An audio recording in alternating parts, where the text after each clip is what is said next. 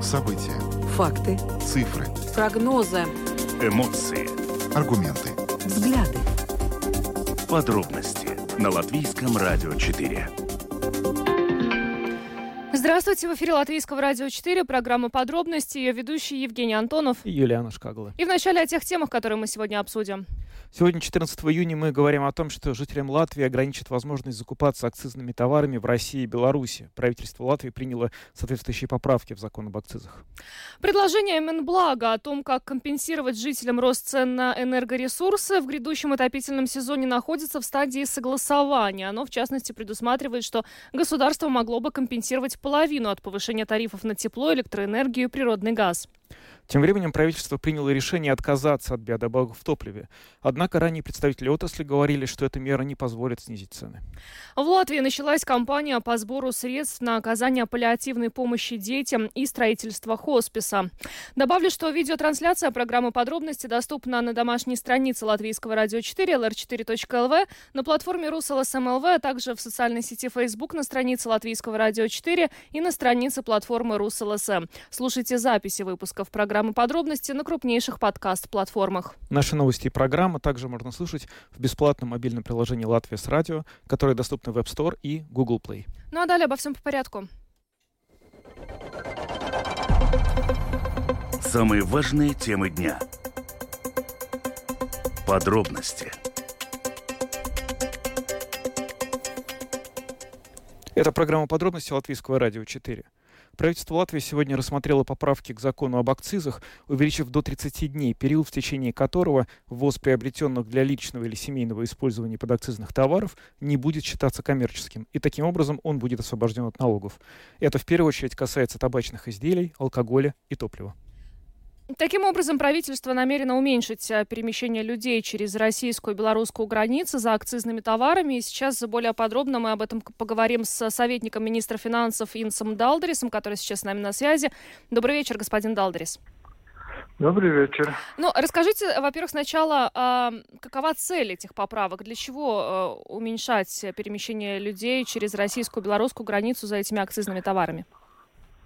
Ну, в основном э, это было связано с санкционным режимом, который э, предполагает э, уменьшить любые экономические контакты с странами агрессорами, и из этого и вытекает то, что чтобы уменьшить приток иностранной валюты в Беларуси и России и в основном этот, этот замысел был такой, потому что э, ну, европейские э, э, наши граждане и, и грузоперевозчики едут и оставляют европейские евро в этих странах. Скажите, пожалуйста, а насколько вообще выросло количество вот наших граждан, которые стали после того, как сняли ограничения от коронавируса, в частности, ездить в, Лат... в Россию и Беларусь, закупаться вот этими товарами? Точные сведения нам не даются э, в процентном соотношении, но я, сколько у нас по нашим сведениям из э, э границы, это очень существенно прибавилось это Э, количество граждан. Ну и особенно, наверное, э, после того, как э, Россия ввела этот безвизовый режим сначала на какой-то определенный срок, теперь уже он продлен, да, то есть и жители устремились да. в Беларусь. А скажите, а как, как вообще, ну, что, что предусматривают эти поправки к закону, то есть как это все будет работать, о каких товарах вообще идет речь? То есть это алкоголь, ну, сигареты? Это, да, акцизные товары, это э, три э, основные, это топливо, и, ну, это э, то, что мы знаем, автомобильные, горючие и э, сигареты и алкоголь. Это не меняется количество, которое можно для своего потребления личного перевозить, но это без э, оплаты налога. Э, раньше было возможно это делать раз в неделю, это сейчас э, будет возможно делать раз в месяц. То есть раз ну, в месяц потом, человек когда сможет... Это будет, закон будет э, вступит э, в силу, надо понять, что сегодня это принял кабинет министров, но еще это будет рассматривать парламент. И, то есть, когда вступит, э, э, раз в месяц человек сможет э, только въехать там на территорию да, России? Да, ехать можно, конечно, чаще, но перевозить без оплаты э, налог, без налоговой оплаты будет возможно сделать это раз в месяц. Да. А какие... А, при... а, а, другие, в других ситуациях надо будет платить э, акцизный налог mm-hmm. на границе. А какие при этом ограничения на количество ввозимых товаров? Потому что ведь э, раз в неделю, раз в месяц очевидно, что нужны разные объемы будут. Остаются теми же ограничения по объему? Теми, теми, да, объемы те же самые. Сейчас э, точно э, не, не скажу, но, не, но те, те же, которые люди, которые едут, часто они, конечно, хорошо знают. Угу.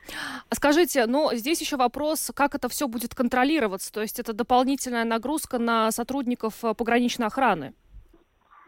Нет, я понял, что система такая же, как была раньше. Человек э, э, каждый переход границы фиксируется, и там можно, как раньше было, э, можно было контролировать одну неделю, так сейчас это будет контролироваться, человек просекает раз в один месяц. Да. Так что думаю, что там большой нагрузки не будет. И, и конечно, мы как пограничная служба предполагает, что уменьшится в общем поток э, людей, которые пересекают границы, из этого и нагрузка не будет такой большой. Скажите, а какая сейчас вообще ситуация с контрабандой вот тех же сигарет из Беларуси? Это э, длительное время остается очень такой серьезной проблемой, потому что это один из главных товаров контрабандистских, которые поступают в нашу страну. Э, как там меняется, не меняется количество? Да, ну, наверное, лучше это спросить э, налоговой полиции, но, конечно, контрабанда остается такой э, проблемой, но, э, скажем так, э, последнее время это, конечно, уменьшается, но всегда, когда повышается разница в цене между двумя соседними странами, это всегда контрабанда больш... имеет э, больше привлекательности. Это все-таки происходит, и люди умудряются довольно интересными способами это делать. Но сейчас мы знаем, что э, границу пересекать можно, и никто ограничений таких не ведет, и знаем, что безвизовый режим э, есть с некоторыми э, тут странами. Так что, конечно, э, работы довольно много у наших э, таможенников и пограничников.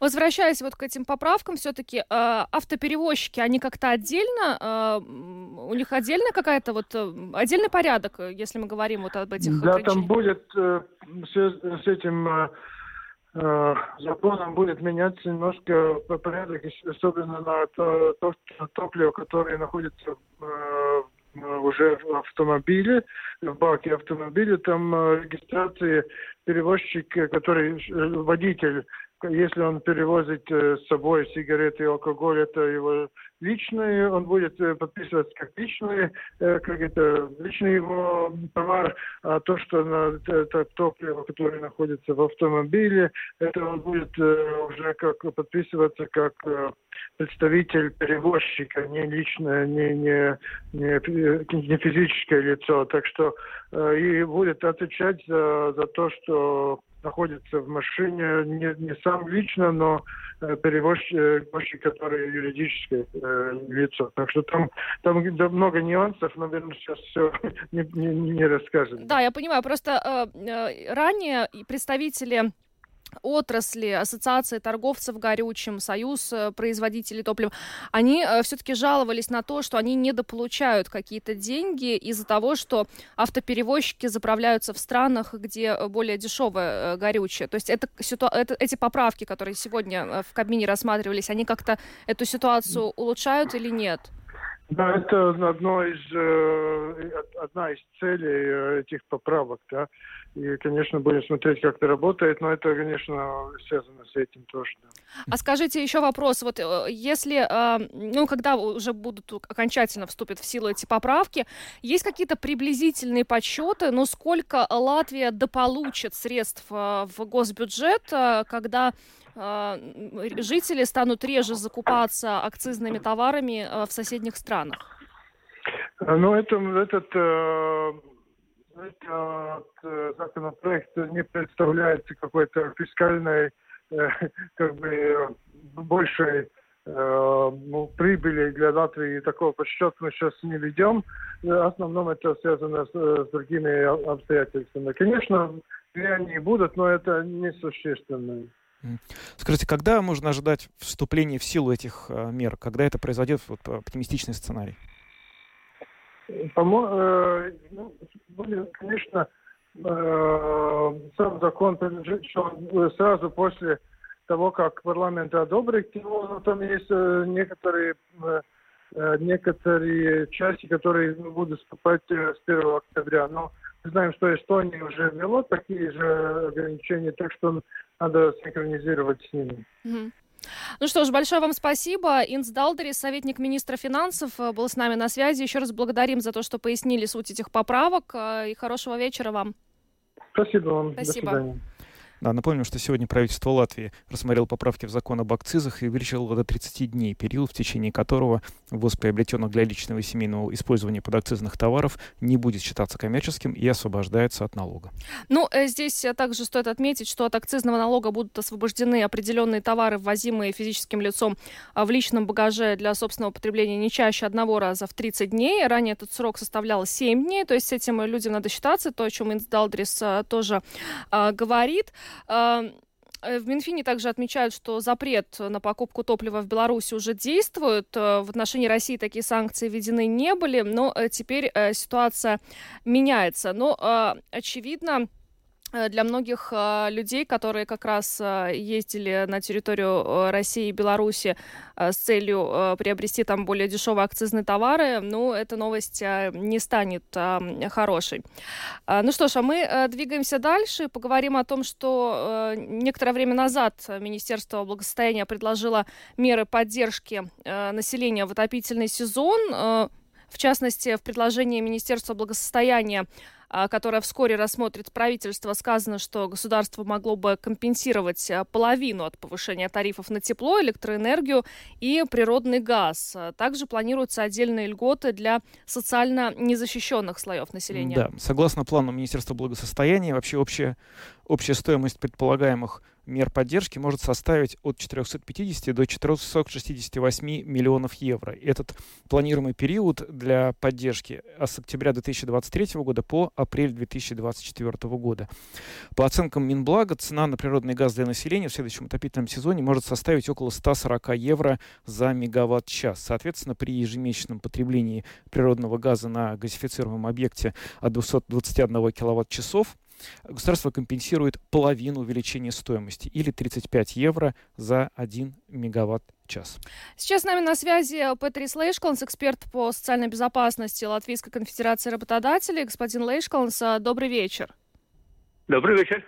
А, господин Лейшкалс, ну, э, Минблаг э, предложил э, некий пакет поддержки, который, впрочем, еще правительству предстоит рассмотреть. Но а, как вам кажется, ну, ведь он, с одной стороны, должен и достигать своей основной цели, то есть оказывать поддержку менее защищенным слоям населения, с другой стороны, а, нужно понимать и чтобы бюджет не пострадал слишком сильно в этой ситуации. Вот как бы вы охарактеризовали те меры, которые на на данный момент Минблаг предлагает? Ну, на данный момент там пока еще ну, трудно понять, что, потому что он очень э, объемный док документ, и там э, предлагается несколько вариантов. Но, по-моему, самое такое ну, а, плохое было бы, если мы э, опять же э, потратили там 450 или даже миллионов или полмиллиарда, э, ну, можно сказать, не цели направленно эти деньги, да, э, потому что прошлый год были такие более-менее хорошие моменты, да, прошлый год были моменты, когда просто 40 э, евро добавляли для для пенсионеров в месяц, для детей добавляли, для персон инвалидов, это, можно сказать, такие целенаправленные, да. А то, что там они взяли и и, и, и снизили, то есть э, субсидировали тарифы на электроэнергию. Да? Э, можно сказать, даже переборщили с, с, этим, э, с, с этой субсидией. То, что они субсидировали э, тариф на теплоэнергию, э, притом взяли довольно низкую эту границу 68 э, евро за мегаватт-час. Да. Это очень, так сказать, очень дорогие мероприятия, которые к сожалению, нам э, ну, в нашем бюджете нет. Значит, мы опять эти деньги занимаем, занимаем от э, детей, ну, от следующих поколений, э, да, и в то же время у нас не хватает денег там нормально оплатить медиков, нормально сделать доступность на, для здравоохранения, даже для детей у нас не хватает э, средств, да, э, нету средств для учителей повысить э, заработные платы, чтобы в конце концов мы могли э, полностью увеличить этот штат, ну, для того, чтобы у нас были и преподаватели физики, и математики, и химии, да. Но у нас есть очень много таких проблем, которые должны завтра дать свой этот ну, отдачу на завтрашний день, то есть э, образование, медицина и все то прочее, да. И, а мы тут будем тратить опять деньги на то, что, что просто мы на этот момент их потратим. Да? И это не, не дает никакой отдачу на завтра. И более того, что если очень много мы субсидируем э, тариф э, по теплоэнергии, э, тогда, конечно, и впредь не будет смысла их э, э, утеплять, то есть сделать более эффективными, да, и, и будет получаться, что мы опять мы будем продолжать тратить два раза больше тепла, чем должно на нашу эту площадь, да, мы будем продолжать очень много тратить тепло, теплоэнергию. И, ну, в общем, самое важное, чтобы мы если не повторили, что эти субсидии идет очень распос... ну, на большой объем на теплоэнергию, субсидии на электроэнергию и субсидии на газ, чтобы там, если есть субсидии, тогда при довольно такой высокой все-таки исходной, э, исходного положения, да, и если же мы субсидируем все эти позиции, да, тогда мы должен, должны думать, как же все-таки субсидировать и тех, кто покупает там брикеты, покупает э, гранулы и все то прочее. Потому что э, ну, нельзя делать так, что одни на, налогоплат... ну, все налогоплательщики э, оплачивают счета только одной группе, то есть тем, которые получают централизованно. Да? Ну, Иначе получается, да, что а, одни сами по себе платят полную цену и через налоги субсидируют других, а другие только получают эти субсидии.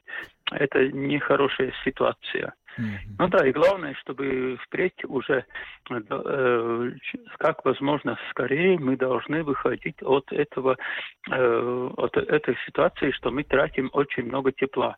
Да? Ну, на каждый э, на каждую серию домов э, мы должны сделать, э, государство должно сделать закуп, закуп этот э, на порог проекты, да, то есть... Ну, для того, чтобы утеплить дома, вы имеете в виду? Да, да, да, чтобы да, ну... надо сделать так, чтобы э, максимум облегчить э, утепление домов, чтобы каждый дом не должен делать свой проект отдельный и все то прочее. У нас есть, э, можно сделать, Министерство экономики может сделать заказ на такие порог проекты, да, что, ну, образцовые проекты, да, что, по которым люди мог, могут довольно быстро уже сделать менее всех этих надо э, административное бремя, да, чтобы уменьшить и чтобы быстро и как только можно быстрее утеплить эти дома. Конечно, это на эту зиму не получится, но э, эта зима не будет последней. Будет потом опять. Вы сказали, что очень высока стоимость этих мер поддержки, которые предлагает правительство, но тем не менее, вот она, Министерство благосостояния, тем не менее, эти меры вот в таком объеме предлагаются. Скажите, с чем, на ваш взгляд, это связано? Ведь в правительстве, безусловно, умеют считать деньги и понимают, э, что тех э, средств, о которых идет речь в бюджете в данный момент, Вероятно, нет. То есть как можно объяснить все-таки, что в этих условиях Министерство благосостояния предлагает столь э, широкомасштабную, э, широкомасштабный план поддержки населения в, в разгар этого кризиса? Ну, я думаю так, что это был в прошлом году, это как-то грянуло сразу. Ну, мы понимаем, почему. Это сразу как-то, э, сразу мигом и поднялись эти тарифы, и тогда сделали эти первые варианты, ну, там, доплата э, для сеньоров, для, для пенсионеров, доплата для детей, доплата для инвалидов. Потом уже э, решали, что э, тариф все-таки очень высокий, и э, стали э, их субсидировать, да. Э, если же мы смотрим по э, по э, так ну ну, хладнокровно смотрим на эту ситуацию, мы должны посмотреть на ситуацию, скажем так, десятый год – это базовый, базовая точка.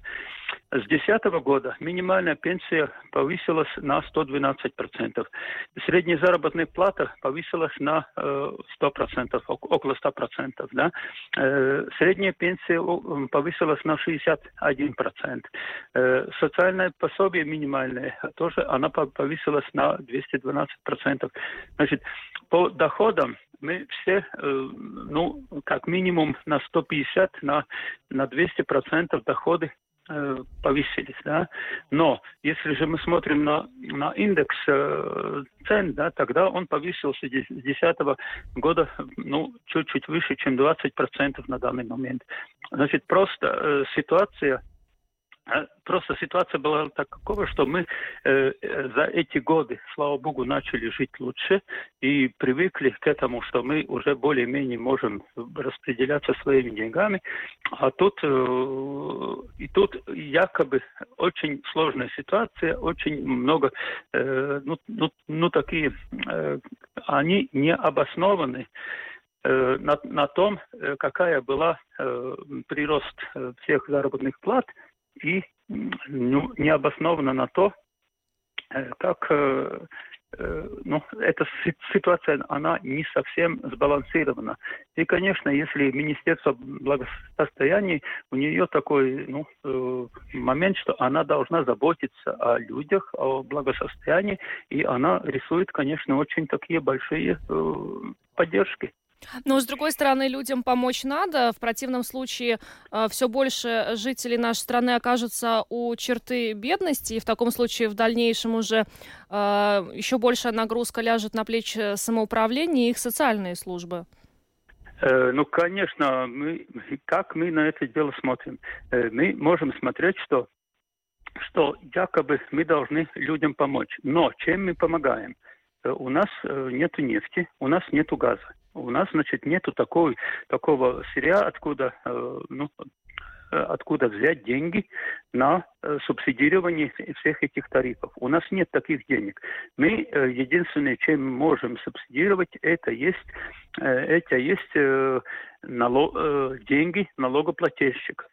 Значит, мы тогда делаем какую-то ситуацию, ну, как, ну, похоже на социализм, когда все платят налоги, и от этих налогов субсидируется часть жителей субсидируется, те, которые идут через центральное отопление или через э, газовое отопление, тех субсидирует, остальных нет. Да?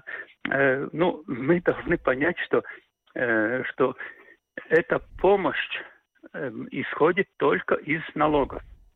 И в то время, когда мы не можем обеспечить э, э, здравоохранение, э, то есть pakalpojumi veselības aprūpas медицину для, даже для детей в полном объеме, какая нужна, да, мы не можем просто так разбрасываться деньгами. Мы должны смотреть четко те группы, на которых опять мы должны доплачивать. И это есть группа, э, группа пенсионеров, группа, группа пенсионных инвалидов и дети. То есть те группы, которые сами не могут за себя постоять, которые сами не могут для себя заработать э, на, на, на жизнь. Да? Мы не можем всех субсидировать от э, налогов, которые все платят. У нас есть для налогов распределение, ну, куда их девать, очень-очень много да. И мы не можем просто так раздаться.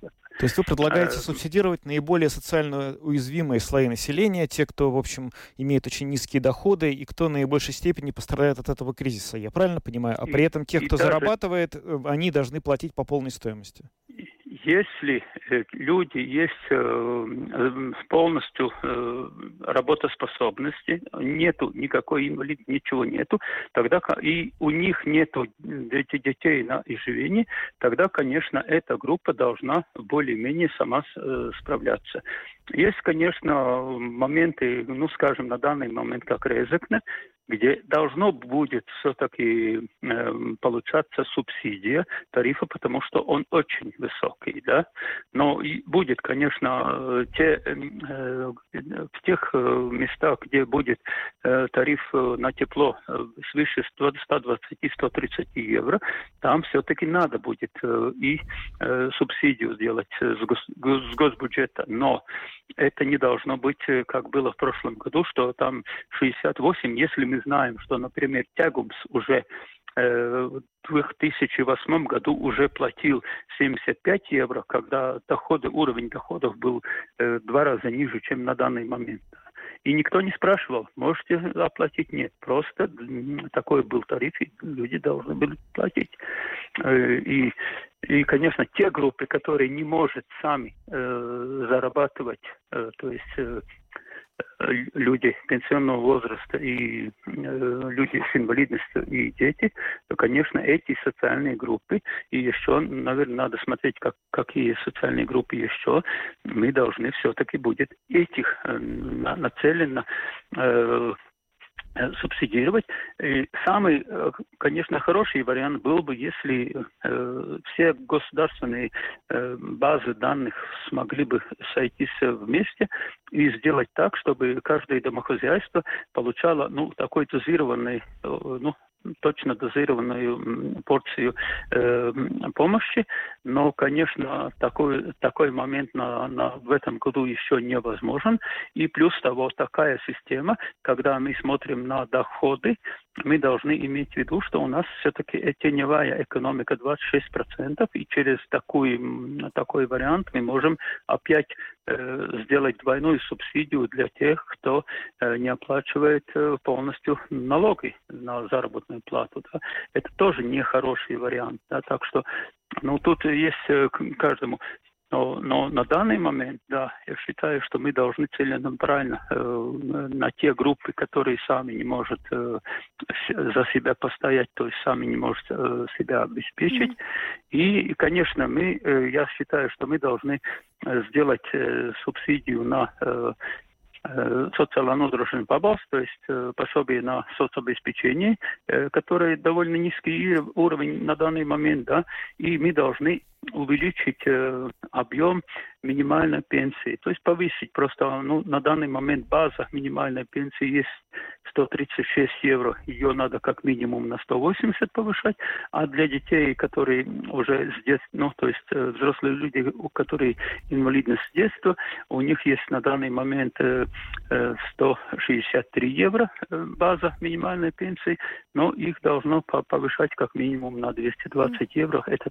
самый минимум. Это те группы, которые мы должны э, как-то обеспечить, э, потому что они сами за себя постоять не могут. Ну что ж, большое спасибо, господин Лейшкланс, за э, интервью. Петрис Лейшкланс, эксперт по социальной безопасности Латвийской конфедерации работодателей, был с нами на связи. Еще раз благодарим вас и хорошего вечера. До свидания. Но здесь еще стоит э, отметить, да, что за меры Минблаг предлагает. Значит, э, во-первых, э, Новый вид поддержки – автоматическое снижение счета за электроэнергию для домохозяйств с низкими доходами, чей доход на человека не превышает 743 евро, а доход других лиц в домохозяйстве составляет до 520. Второй э, вид – это выплата платежей домохозяйствам при установлении более высокого порога доходов. И, э, кроме того, э, чтобы помочь э, социально особо уязвимым группам населения оплатить свои коммунальные счета и другие счета в следующем отопительном сезоне, Минблаг предлагает улучшить систему жилищных пособий, расширив круг получателей. Но, опять же, решение еще не принято, оно сейчас находится на стадии согласования. Да, явно, что принятие решения не будет простым, потому что оно, как нам сказал наш эксперт, очень дорогостоящее, но будем смотреть, как эта ситуация будет развиваться дальше. А пока мы переходим к следующей теме. Правительство Латвии приняло решение отказаться от биодобавок в топливе. Временный отказ с 1 июля от биопримеси к дистопливу, не, однако, как считают некоторые эксперты, не принесет практической пользы. Э, с нами сейчас на видеосвязи член правления Латвийской ассоциации биотоплива и биоэнергии Индулис Тиканс. Добрый вечер. Добрый вечер. Ну, все-таки, э, по мнению политиков, э, такая мера, которая сегодня принята в Кабинете министров, позволит снизить цены. Представители отрасли, в частности, ваша ассоциация, и вот сегодня уже после того, как было озвучено это решение Кабмина, представители автозаправочных станций говорят, что нет, так это работать не будет. Э, расскажите, пожалуйста, почему все-таки отказ от биодобавок э, не приведет к снижению стоимости? Э, да, наша ассоциация – это местный производитель биотоплива. Конечно, мы это решение в целом оцениваем очень негативно, потому что это очень плохо повлияет на местное производство. Если смотрим по ценам, то тут есть несколько факторов. Один фактор, что никто не может точно посчитать, сколько же биодобавки именно дают цену в литр, который вы покупаете. А, эта информация не будет доступна для покупателя. А, второе, что есть опыт э, в Германии, где снизили налог акцизный с надеждой, что это будет э, снижать цену там до где-то около 30 центов на литр. Э, они этот эффект получили несколько дней, но потом цены все равно выросли обратно до предыдущего уровня. И там очень много дискуссий в Германии и э, мнений, что на самом деле э, рынок и, и э, торговцы топливом воспользовались этой ситуацией, и э, все равно потребитель платит столько же, сколько и раньше. Мы боимся, что в Латвии это будет один из факторов. Третий, то, что многие контракты заключены на долгосрочный, на год, и поэтому пока не будет а, распроданы существующие остатки, цены все равно не будут снижаться. А, конечно, на следующий год нам вообще непонятно, почему так долгое решение на полтора года, потому что, ну, я думаю, никто не может прогнозировать, что произойдет в следующем году, какая будет ситуация и как это будет развиваться как нефтепродукты цены, так и биотопливо. Ну и, конечно, если э, убирается или снижается объем на, э, значит, для бензина это 10%, э, для дизеля это 7% по объему, значит, это должно замещаться нефтепродуктами. Значит, будет больше потребления нефтепродуктов, что тоже вызовет какое-то повышение цены самих нефтепродуктов. Ну, так что в нашем мнении выиграют только зарубежные нефтяные компании от этого. Да, но при этом существуют оценки, что влияние биотоплива в конечной стоимости дизтоплива составляет порядка 5-6%. Если все-таки получается, что мы это биотопливо уберем из этой технологической цепочки, я пытаюсь понять, почему же у нас все равно на эти 5-6% не сократится стоимость э, в конечном итоге топлива? Потому что когда оно, а... вроде бы оно уже подорожало, когда это ввели. Просто почему оно не дешевеет, если это убрать?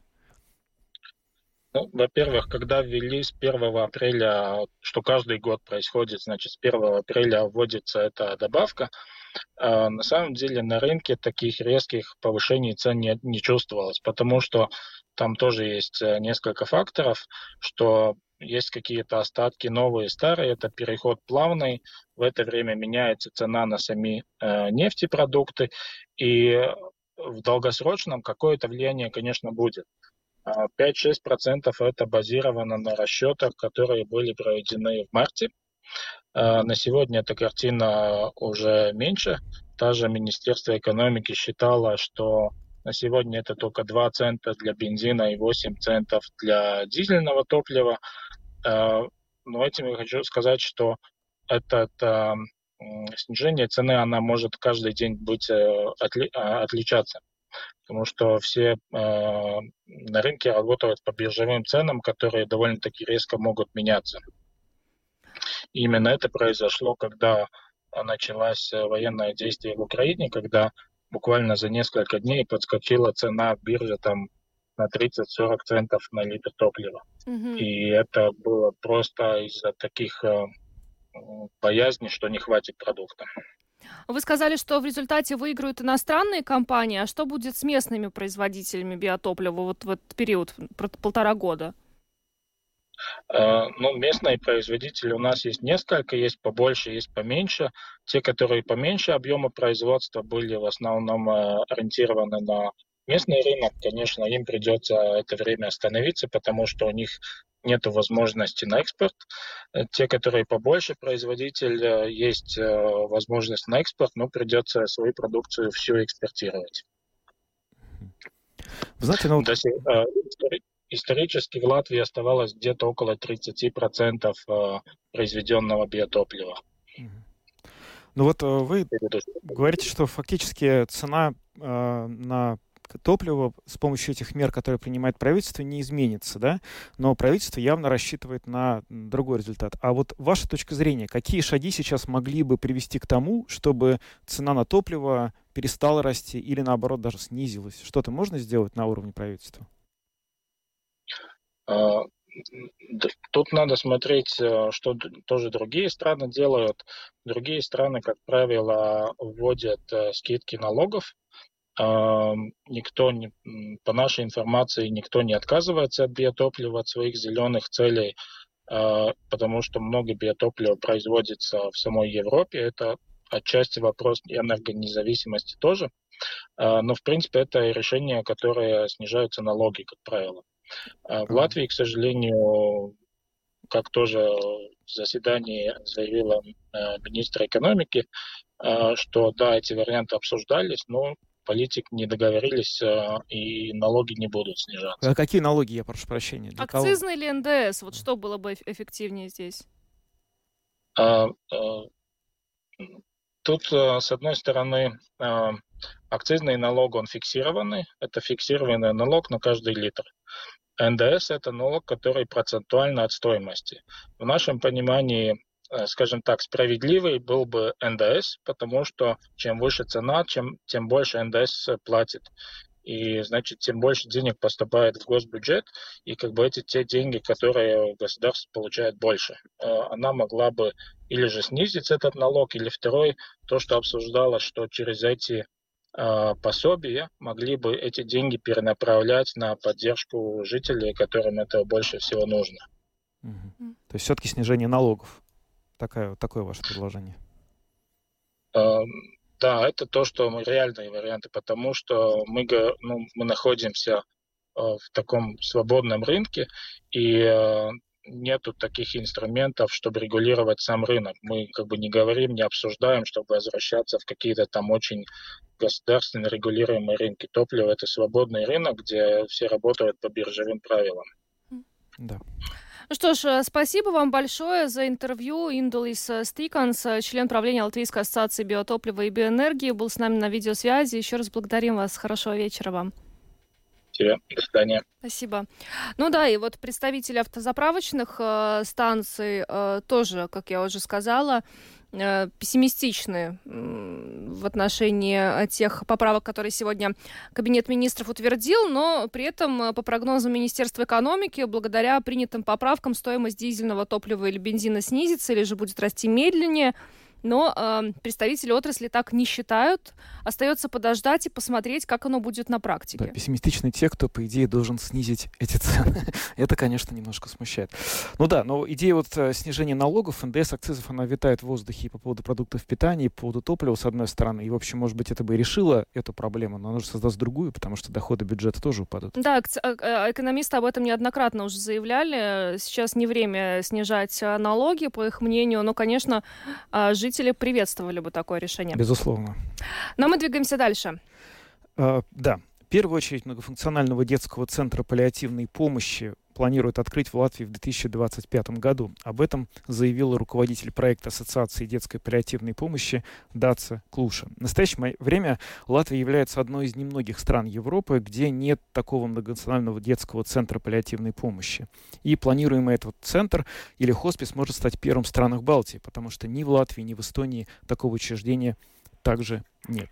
Ну и сегодня как раз началась кампания по сбору средств на оказание паллиативной помощи детям и строительство хосписа. И сейчас мы подробнее об этом поговорим с председателем правления общества по оказанию паллиативной помощи детям Андой Янсена. Добрый вечер, госпожа Янсена. Э, добрый вечер. А, ну, начнем, может быть, вот со сбора средств э, на оказание паллиативной помощи детям. Какова сейчас э, ситуация в Латвии с предоставлением этого вида помощи и ну, как общество здесь со, со своей стороны может помочь в сборе этого финансирования?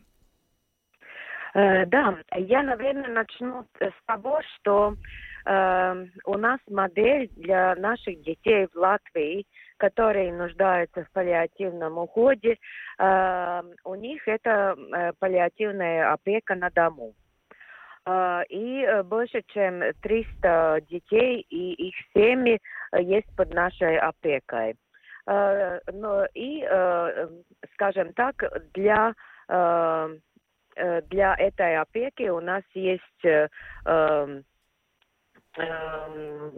средства и э, и помогает э, и Министерство благосостояния, и Министерство здравоохранения. Но как мы видим, то есть очень разные, разные нужды для наших э, пациентов и их семей. Например, как э, Респайткер или на, э, на русском это был э, такой кратковременный отдых родителям. Это э, группы поддержки для сестер, для братьев. Э, также программа хабилитации. И, скажем, для этих новых программ у нас мы нуждаемся, конечно, помощи от наших, нашего общества. И в дальнейший шаг, это наша вот мечта, это есть такой мультидисциплинарный центр паллиативной опеки или за границей это называется хоспис. Например, в Европе есть 137 э, хосписов для детей. Они, конечно, очень отличаются от хосписа э, для взрослых, потому что эта помощь у нас э, включает в себе и отдых для э, семей, семей, когда семья может оставить своего больного ребенка, э, может отдыхать вместе с ребенком, может получить э, услуги специалистов по программе э, хабилитации. Эм, это, скажем, обычно мы говорим о рехабилитации, да, чтобы мы восстановили какие-то э, функции, которые э, мы потеряли из-за болезни. Но для наших пациентов очень важно сохранить ту физическую, ту функциональность, которая им имеется, э, и э, из-за этого есть у нас вообще практики э, в других странах вот программы э, хабилитации. Mm. Это вот то, что э, мы сейчас э, думаем, как еще, какие программы мы можем развивать, чтобы еще помочь детям, которые страдают от неизлечимых, неизлечимых болезней. И, конечно, помощь психоэмоциональная, социальная и духовная для родителей, для братьев, сестер. Вот тот факт, что до, до сих пор ни в Латвии, ни в других странах Балтии не было такого многофункционального детского центра, который бы располагал всеми этими возможностями. Причина — это финансовая в первую очередь. Насколько много средств нужно для того, чтобы вот открыть в 2025 году в первую очередь такого детского центра паллиативной помощи? Эм, э, да, э, когда мы э, уже начали писать этот проект и продумывали все функции и сметы.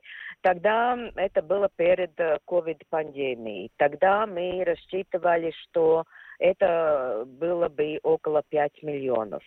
Ну, конечно, судя по нынешним ситуации, цены растут, но э, мы будем делать э, постепенно э, в три, в три таких больших блоках, потому что все мы понимаем, что сразу все э, создать это невозможно так быстро, но мы думаем, что будет у нас э, первая часть, потом вторая и третья. Э, самое первое, это будет э, такие услуги, которые мы будем оказывать семьям, или это в виде как психосоциальная такая эм, опека в виде, виде лагерев. Э, для э, родителей, для братьев и сестер, э, программы хабилитации, и потом уже дальше дневной центр, и потом такой, как программа отдыха. Скажите, вот 5 миллионов э, государство софинансирует какую-то часть э, или, или планирует, ну, пред, подразумевается, что и жители э, пожертвуют определенную сумму? Вы знаете, как э, наш опыт, э, который имеют наши коллеги за рубежом, э, то всегда было и в других странах, и также мы планируем что будет какая-то часть, это будет как государственная программа, то есть там будет э, услуги, которые будут э, оплачиваться государством. Но будет э, и программы, которые будут нуждаться в помощи от общества. И э, то есть это получается, что часть государственной, часть это пожертвований э, э, жителей, людей, да. жителей, может быть, каких-то компаний еще. Это, ну, практика всего мира. Как, как можно пожертвовать? Да. Э, пожертвовать можно э, в нашей, э, нашей веб-пейдже. Там есть как раз разные эти цели, и один из этих вот этот для центра.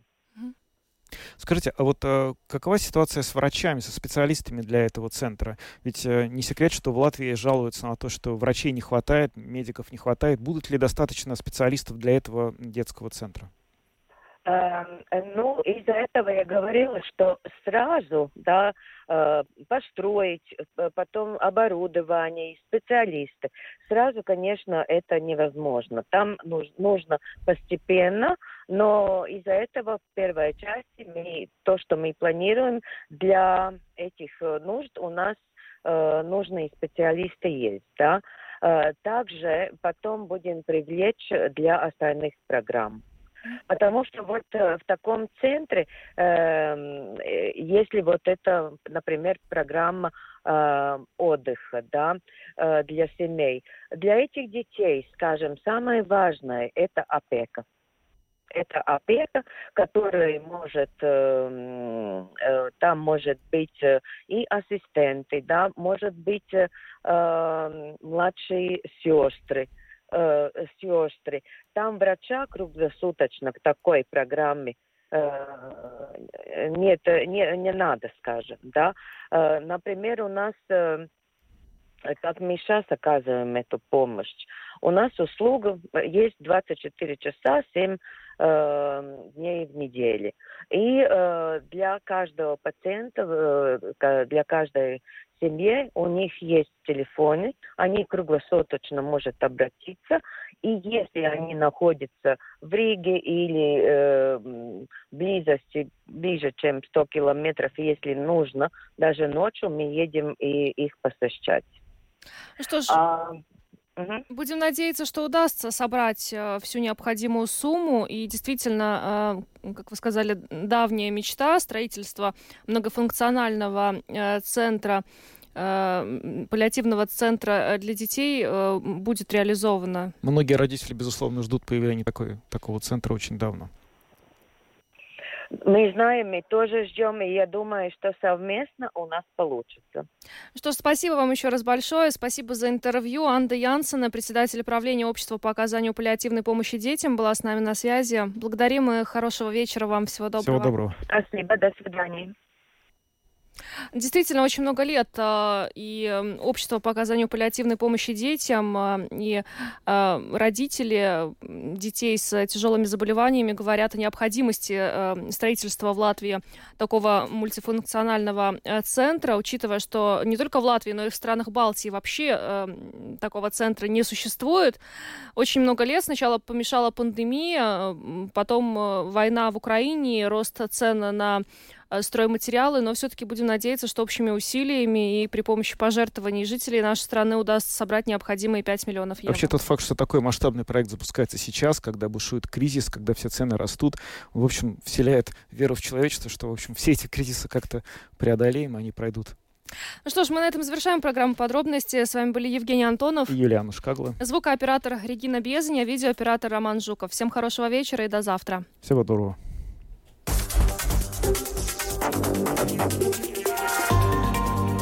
Латвийское радио 4. Подробности по будням.